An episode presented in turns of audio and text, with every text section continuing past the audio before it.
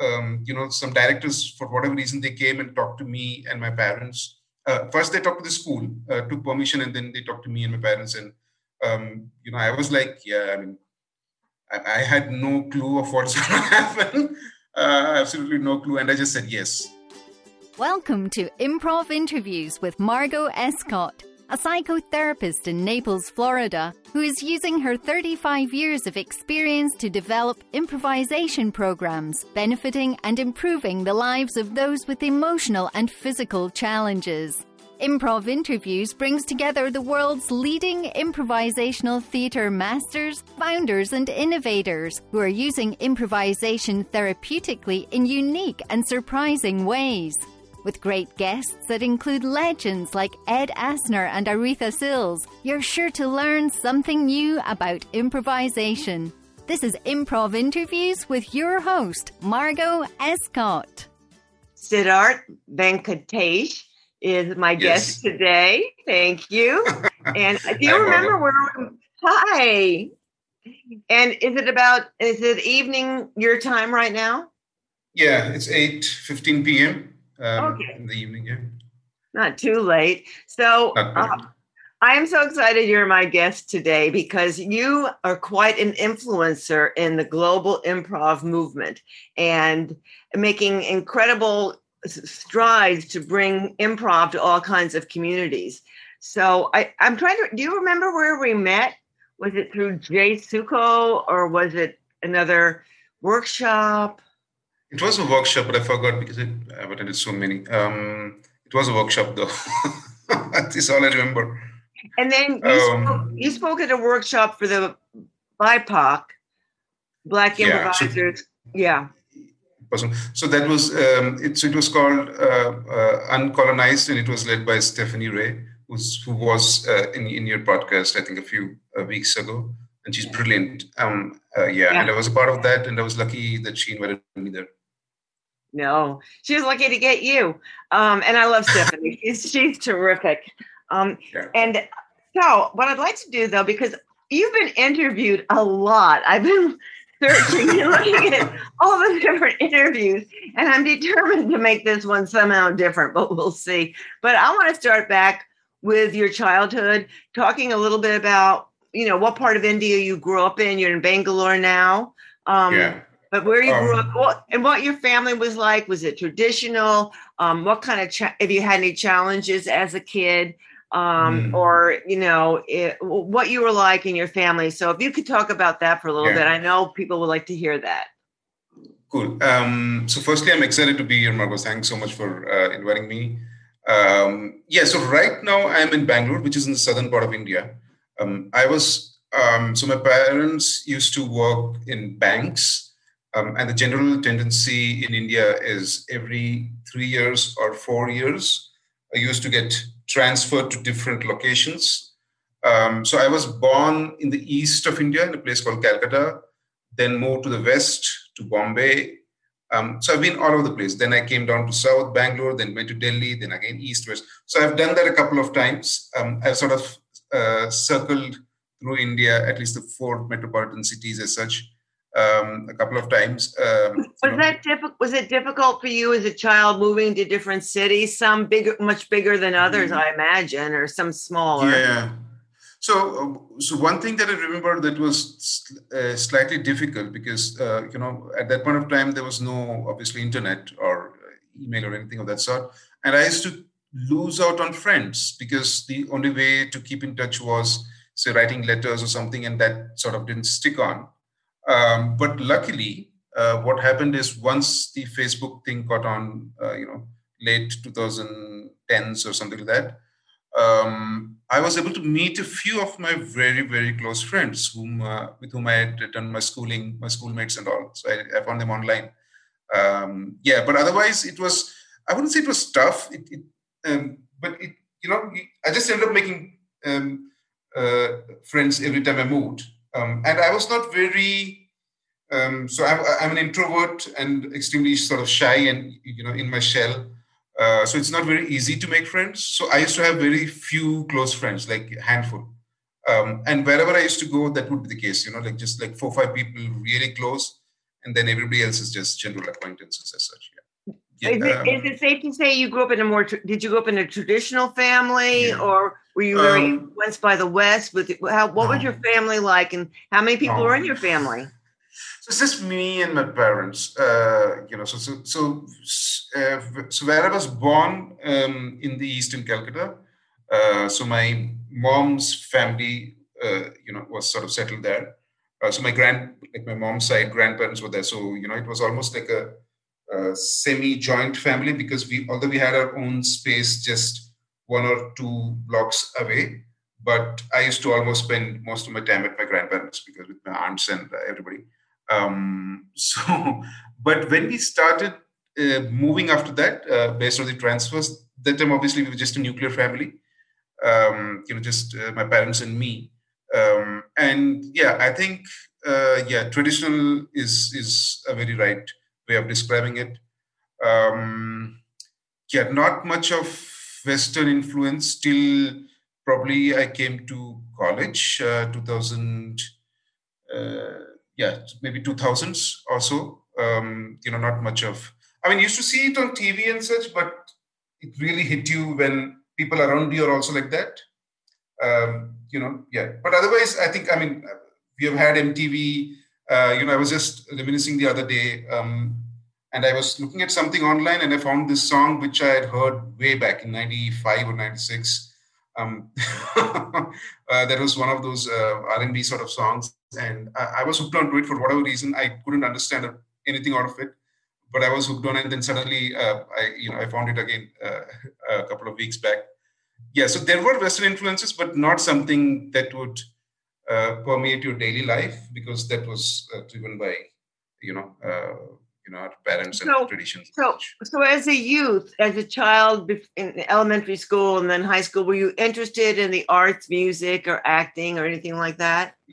Yeah, so I have dabbled in. My mom.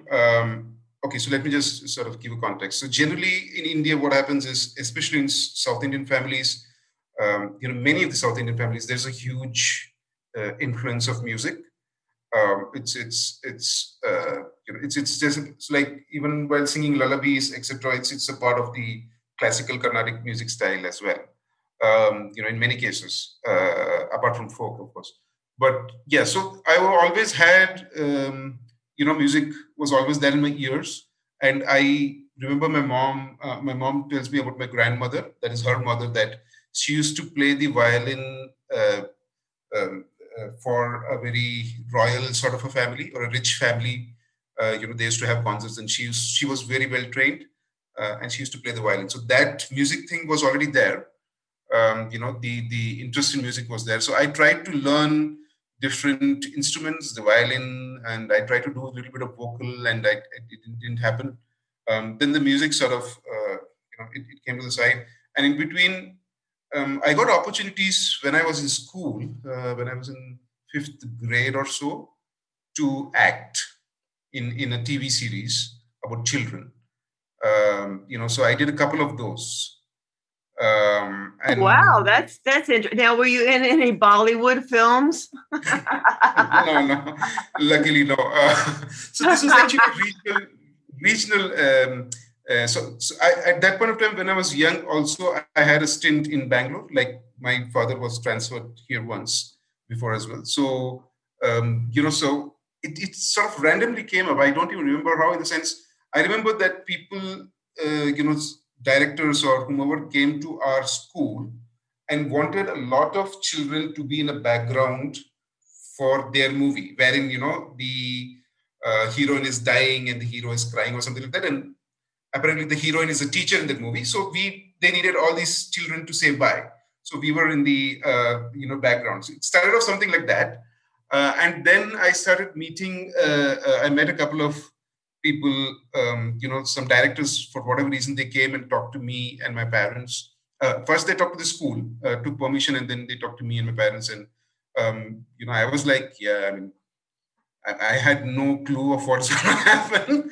Absolutely no clue. And I just said yes. And it turned out to be an audition for this TV series of kids. Basically, it's young kids who were playing and who were mischievous and all that stuff.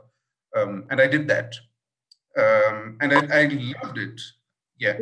I'm sorry, excuse me. I was going to say, so you had a recurring role in a TV series. Yes. So I was, unbelievably, I was playing an antagonist. So basically there was this young kid who was writing his diary and reminiscing about his friendship with me. And I was this mischievous sort of a kid who used to always put both of us in trouble. That was so anti what I am, because I'm absolutely not that way. At least when I was young, I wasn't that way at all. So it was quite an experience. Wow. Yeah, because you describe yourself as an introvert. So even, you know, acting and being on film and being in TV, that was quite a stretch for you in terms of your personality, I guess. But you did it. Yeah. And I actually liked it because, you know, it was so fun and lighthearted, and the people, at least what I remember of it, people around were so helpful, you know, and they were always making fun and keeping the environment light, you know, and making the, while making and shooting. And also I got to meet a few of the people, like obviously we see TV serials, right? And I found few of them come in as guest characters in my serial. And I was like amazed at, oh, I've seen this person on TV and now I'm acting with him, sort of thing. So yeah, it was fun.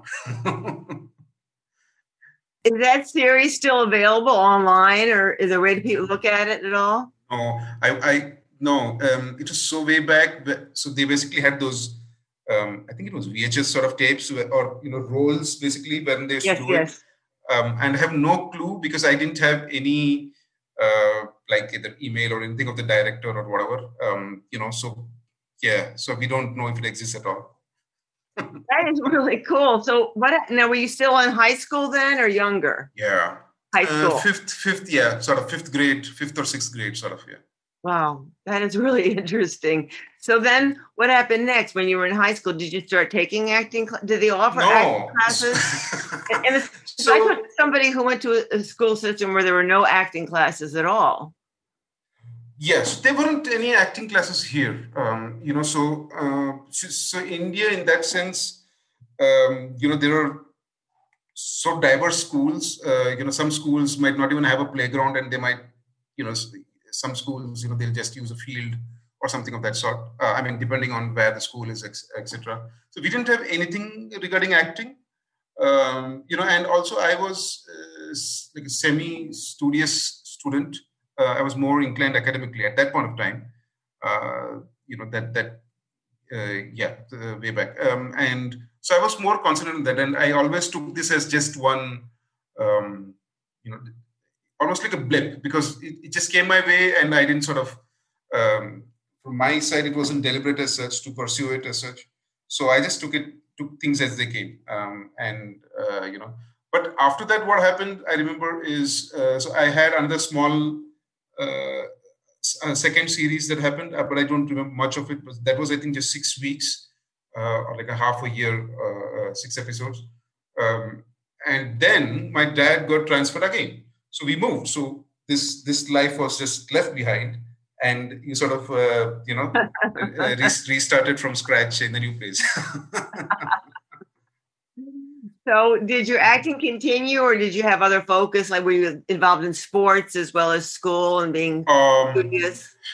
Yeah. So from that point of time, when I went to the north of India in Delhi, you know, and I was there for, I think, 3-4 years. So that was one of the schools. So it's called SPS, Salman. Anyway, I'm not sure if they're going to listen to this, but so the reason I'm telling that is it was the first school for me that had all the aspects of school, like extracurricular activities, music. It had a huge playground, like a field for football and cricket, basketball, and as well as they had, you know, theater and acting and all this stuff. So it was the first time that I was exposed to something that was so holistic, and you could just basically pick and choose what extracurricular activities you could do. And I remember even in school, I got selected for a couple of plays.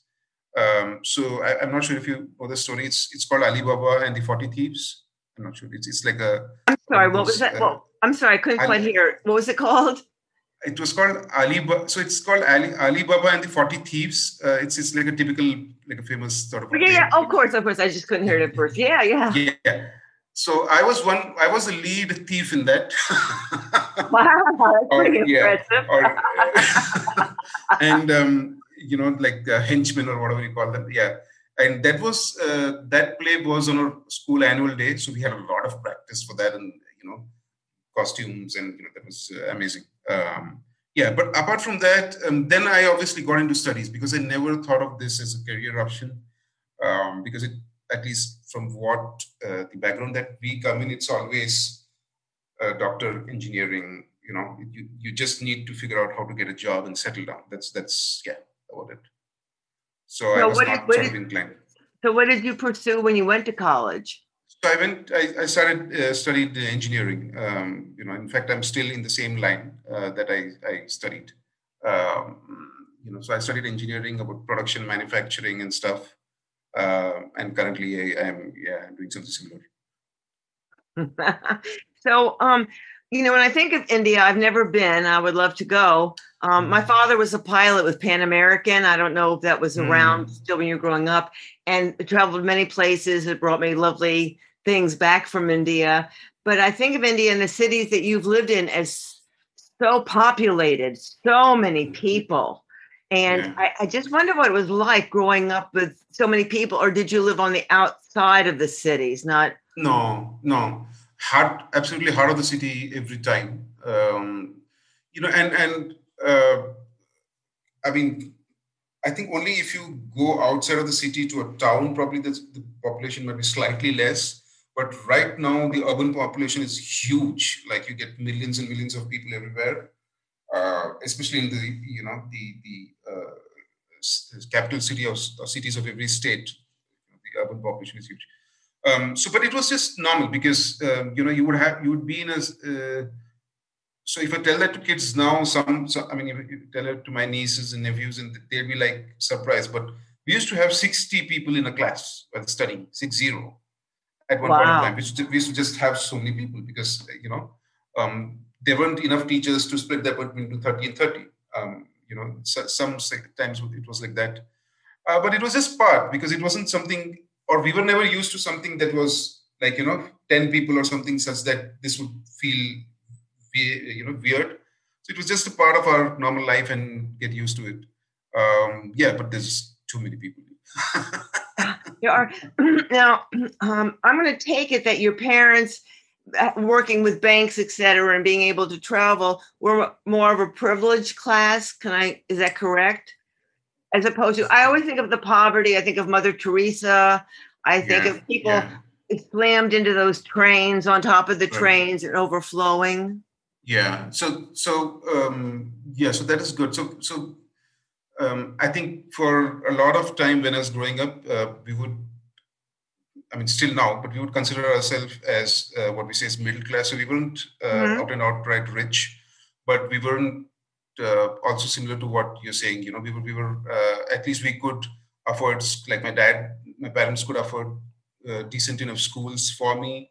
Or, even to pursue music, I could do that. But there are so many people who don't get that opportunity at all. So in that sense, So that privilege is there. I'm actually grateful that happened because otherwise you don't know where you would end up. Right. And what about India became independent a long time ago. However, are there vestiges of colonization still? Are there attitudes like towards the people that colonized, like the Brits? Are there any vestiges left over? Yeah. So,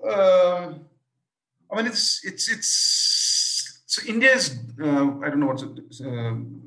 so it's dual in that sense. I don't know what's the exact word, but so because the urban India right now is influenced a lot by West. And also there are people who are struggling in terms of this. There is a huge contingent of people who are who are promoting or encouraging Indian culture. But when you see somebody on TV and if they're wearing some sort of clothes and you want to wear, it's but natural that it's going to influence you. So, but when you go to the rural India, it's different. Many of them are still, you know, I would say, like, although they have the SMSs and the mobile phones, etc., but they're still, in terms of having a joint family and such things, still exist in rural India. So it's almost as if there are almost two sets of India, you know, coexisting at the same time. Okay. So I always think of the word the caste system. Is that applicable in what you're describing now? And does it have to do with, it doesn't have to do with religion or economics?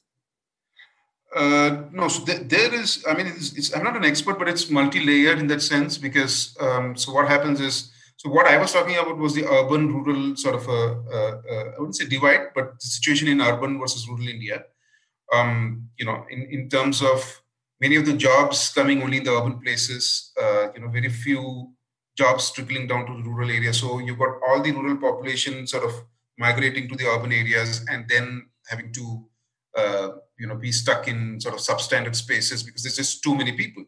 And, you know, sometimes they would be leaving their town or wherever they were. They might have had a good house, decent roof over their head, but here they come and struggle, you know, so that's such stories are there. But there are different layers of, you know, caste system, there is economic disparity. Yeah, there's whole tons of stuff that sort of coexist. But still, you know, like a juggernaut or, you know, still life sort of churns and things move on. You know, I mean, somehow it does. Yeah. So when did you discover improv and what was that like for you? And I know, like myself, you've been taking a lot of workshops and classes and performing online now. But when was your first intro and tell us about your what you did? Yes, so what I was, so I actually, in terms of proper improv and taking like the first workshop that happened in early 2019, but before that, you know, this acting bug again bit me, you know, because I couldn't totally forget that I had a fantastic time when I was growing up acting and stuff. So I had already taken some workshops in theater, you know, like, you know, normals like scripted theater. So I used to, you know, I had taken some workshops there. But that didn't sit well with me because I wasn't very comfortable memorizing lines. It became very tough. And, you know, and I almost sort of withdrew because of that. But in the meantime, Nasir, who's one of the co-founders of Improv Comedy Bangalore, you know, so they had put up some ad on social media that was, I think, in late or mid 2018.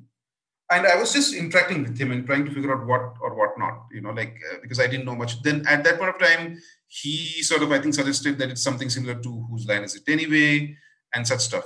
But then I was still deciding. Then one fine day, I saw their workshop over a weekend. I was like, you know, I have nothing to do over this weekend. Let me go and see.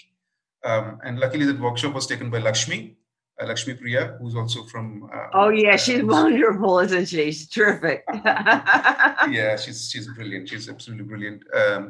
And I got hooked. And they were so... She made it such a safe space.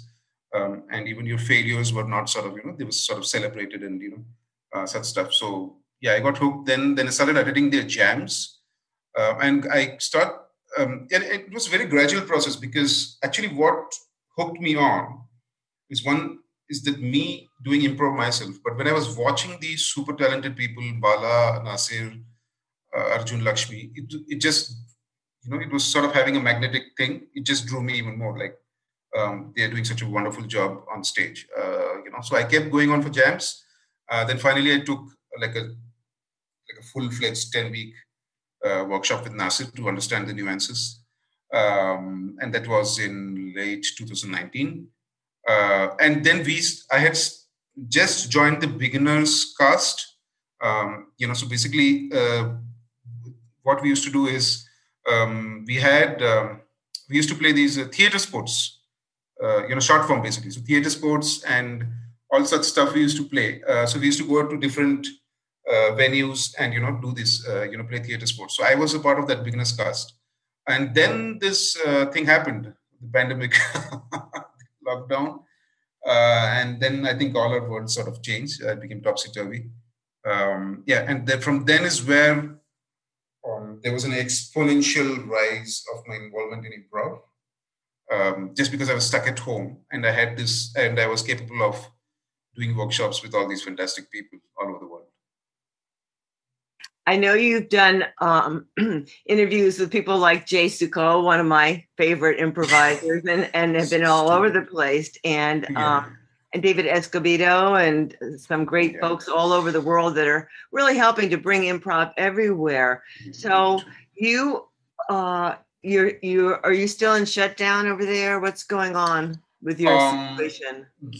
Yeah, so I think many people, we're just being cautious. People have started going out much more than probably say 2-3 months before. But I think still people are cautious because I think so here as well, the first round of vaccinations for the healthcare workers have started. So I think that's somewhere, it's giving the confidence to people to just move on. So I think we'll be, in terms of Improv Comedy Bangalore, we are actually planning to at least go to a park and, finally figure out how to do physical improv again because it's been so long. Oh, that's wonderful. That's wonderful. And have enough space between you. So many of us, myself included, we just get there's like this aha moment when we have our first improv class or we see improv, something gets sparked inside of us that might have been there all the time, like, oh, you don't have to memorize lines, but it's acting and it's fun and there's laughter. And so, I started taking classes a lot in the beginning as well. And still now I take a lot of classes because of the availability of online. But I know you have some philosophies, and I think you may even have a mission that you'd like to do with improv. So I guess I want to start with, this is kind of heady, but what is your philosophy about improv? And how has it changed your life?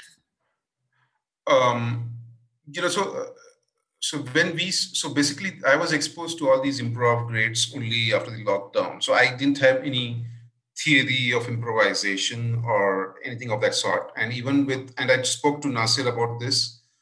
So even Improv Comedy Bangalore didn't follow just one school of thought of improv. It was not like character-based like Groundlings or a game of the scene based like UCB and nothing like that. So it was just organic mix of so many different schools of thought. So I actually didn't know most of the stuff. So basically how I understood is based on my experience. So every time I used to perform, I used to be able to be more of myself the next time. I used to feel more comfortable of being silly on stage. Losing a little bit of inhibition, being more vulnerable, although in very small bits, because I was an introvert, so it's, you tend to pull back a lot. That happened. And then you get to meet such wonderful people. So it was basically what was happening is just by doing improv, it started affecting my life positively in many ways. And I feel that there's a big parallel between the two. So if you want to get good in improv, I think I was talking to David about this, but generally what people tell you is take care of your scene partner, be in the moment, be authentic, be yourself. And if you start doing that, you feel comfortable enough to do it in your life as well when you're doing it on stage, at least in most of the places. So that experience actually triggered me to do it even more. That aspect was there. And I feel that that's the best improv that can be, wherein you just get yourself fully, totally immersed on stage. And that uniqueness is not there with anybody else. So what a Margot can do, I can't do. What I can do, nobody else can do, right? So, yeah. I think there's a lot to be said about not going through all kinds of levels and all kinds of experiences to be a good improviser and to have fun with it and enjoy it. So I know in the beginning, I was trained by somebody who worked with Del Close and comedy sports and all of this. And it got, there was actually some rules that we were supposed to follow. But then I read Mick Napier, and his book talks about getting rid of the rules. So that was a relief for me. But do you see it as, do you have a mission right now, do you think, with your improv life, or are you just in it for the fun and play? What do you think? So I, based on what all I have learned, I think improv can be a very good tool to be used, especially for kids and youth when they're growing up, I wouldn't say help them open up as such, but it just to allow them to be themselves. Sometimes there's just so much restriction from society, from parents, but so this is sort of needed because, and in India, I don't think, in India, improv is nascent in any case. So there's not much of improv anyway, but whatever is there, I don't think this aspect has been tapped. And I see, Canadian national games happening and, many high school improv teams having sort of competitions or whatever. And actually, that's a very positive way of utilizing your energy, right? For kids, and then youth as such. So I wouldn't say that it's like a mission, but that is something that's in the back of my mind that I want to explore because right now I've just been here for 2 years. So I'm not in a position to say that I want to do this or do that. But I think eventually that is something I would like to be associated with. That is in terms of physical improv. But in terms of online improv, what we did 2-3 months back with the Improv Comedy Bangalore is just set up a Facebook group, a simple Facebook group, wherein we got all our friends along, people internationally who supported us and who encouraged us. And I want to keep that going because, eventually I think all of us will get back to physical improv and the frequency of online improv will decrease. But I still want to have those connections, that knowledge transfer, those experiences, and that's the reason we probably set up that Facebook group is so that that relationship can still continue and we can still get together and discuss improv, learn from each other and hopefully, do 10 minutes with Jay Succo again next year as well. I know for myself, there may be, yes, we're going to be back in the studios or theaters or whatever, but this, using Zoom is going to continue or whatever platform we're using because I have students that are from different parts of the country that are able to come in and it's just fantastic to connect people. Now, are you teaching at all or just performing? I don't mean just performing, but. Yeah, so no, so I started taking jams because, till recently I was not feeling confident of doing that. But with all these learnings, I've started, hosting or facilitating jams rather. So eventually there is a goal to get into teaching, but I'm not sure it's going to happen very quickly. It's going to take some time. Well, I think the idea of getting into the school systems is wonderful. And I think that will make a huge difference for a lot of people. Sure. And I know there's other companies in India too, in different parts of India that are doing improv. I'm at a loss to think of one right now. Yeah. But, I can name them for you. Some of really wonderful improv that goes on is. So we have met many of them again ourselves in this lockdown again. So there's so Nautanki Baz is in north of India, Gurgaon. They do a lot of crazy fun Bollywood stuff, jams every weekend. And what was that name again? So it's called Nautanki Baz. It's a very Indian name. So I'll probably. Yeah, okay. Right. So it's led by Ankur, who's a fantastic improviser, absolutely grounded, and I love to sort of play with them. And the second one, also in Delhi, is Kaivalya Place, which is run by Varun and his team and Gaurav. They do fantastic. So that's like a proper professional improv theater that I've seen in India. Wherein everybody's, their main job is to take care of the theater. Because in our case, at least in my case, I have a day job and I then do improv. But in their cases, Varun takes care of the theater and does improv a lot. So, and I absolutely adore what they're doing. They do a lot of local language improv, which is another thing I'm so excited about because it's going to take improv into the roots. It makes it so accessible because not many people actually are comfortable with English when you go to, even tier 2 cities or maybe rurals, but still they can still enjoy the essence of improv. And they do that. They do it in Hindi, Punjabi, and stuff. So I really adore what they're doing. Is there a company up in Bangladesh? I'm not sure. I have seen a couple of people in some of the jams, but I'm not very sure. I've seen people in come in workshops and jams, but I'm not sure of the name of the improv company though. Yeah, but I'm sure that there has to be.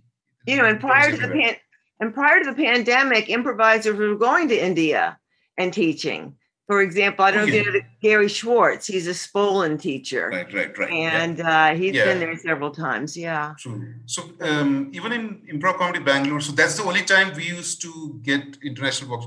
So we past 2 years, I think we have done the Bangalore Improv Festival, where we invite people from other countries to come and coach us.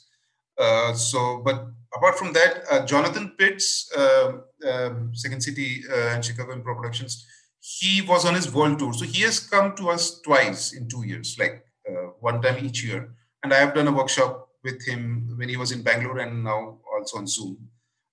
And we have had Rebecca Song, I don't know how you pronounce the name, Rich and Rebecca Song from PAC Theater. We have a quite, some few people have come along and, Laura and Gail Donwood Perry, who are from Europe, absolutely fantastic teachers. Yeah. So we've been with all of these people. It's terrific. The global effect of it is terrific. Yeah. And you are just a fascinating person and doing so much. You're just doing great, and I really, again, think that you grasp it, and we don't need a lot of explanation to improvise. And we just kind of do it, like the commercial Nike used to say. So, and when the world starts opening up again, it's going to be fantastic to be able to travel and get to different areas and see these people we've established relationships with online and see them in person. And to be able to actually... Sorry? I said exciting times for that actually, because so initially it used to be only people who came, once they're coming, we used to figure out who they are. But now we would have interacted with them in workshops or in a jam or whatever. And there's already a connection established. So when they come here or whenever they come here, the impact is going to be even higher because that base is already set up. It's not as if you're trying to figure who the person out is. You already have jam with them. So. Right.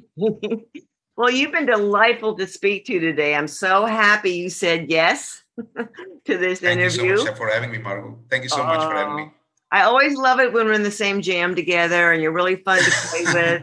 And do you have any words of wisdom, perhaps, for somebody that's thinking about it, but might be kind of introverted, like you described yourself? What would you tell them? Yeah. So, so one thing I want to bring about is I took a lot of... advice from Ari from Oslo, Norway, in Brunef, Ari Viteller. So he's been a superb inspiration for me. So I take a lot of notes. I just reach out to him and, always pick his brains. How did I do this? Did I do that well? What should I do about it? So we were discussing that, so I think what's important is to just face it, because I have done this myself, wherein you're always in your head and you're so fearful, but all you need to do is take that one step to go on stage, and then whatever happens. That's it. It's just a matter of that one step to go on stage. That's exactly. That's all it is. And don't look back. And the idea that there's no mistakes frees us all from that, right? Yeah, absolutely.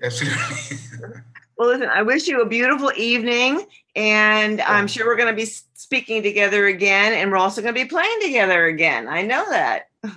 Thank you. Thanks so much for having me, Margot. It was my pleasure.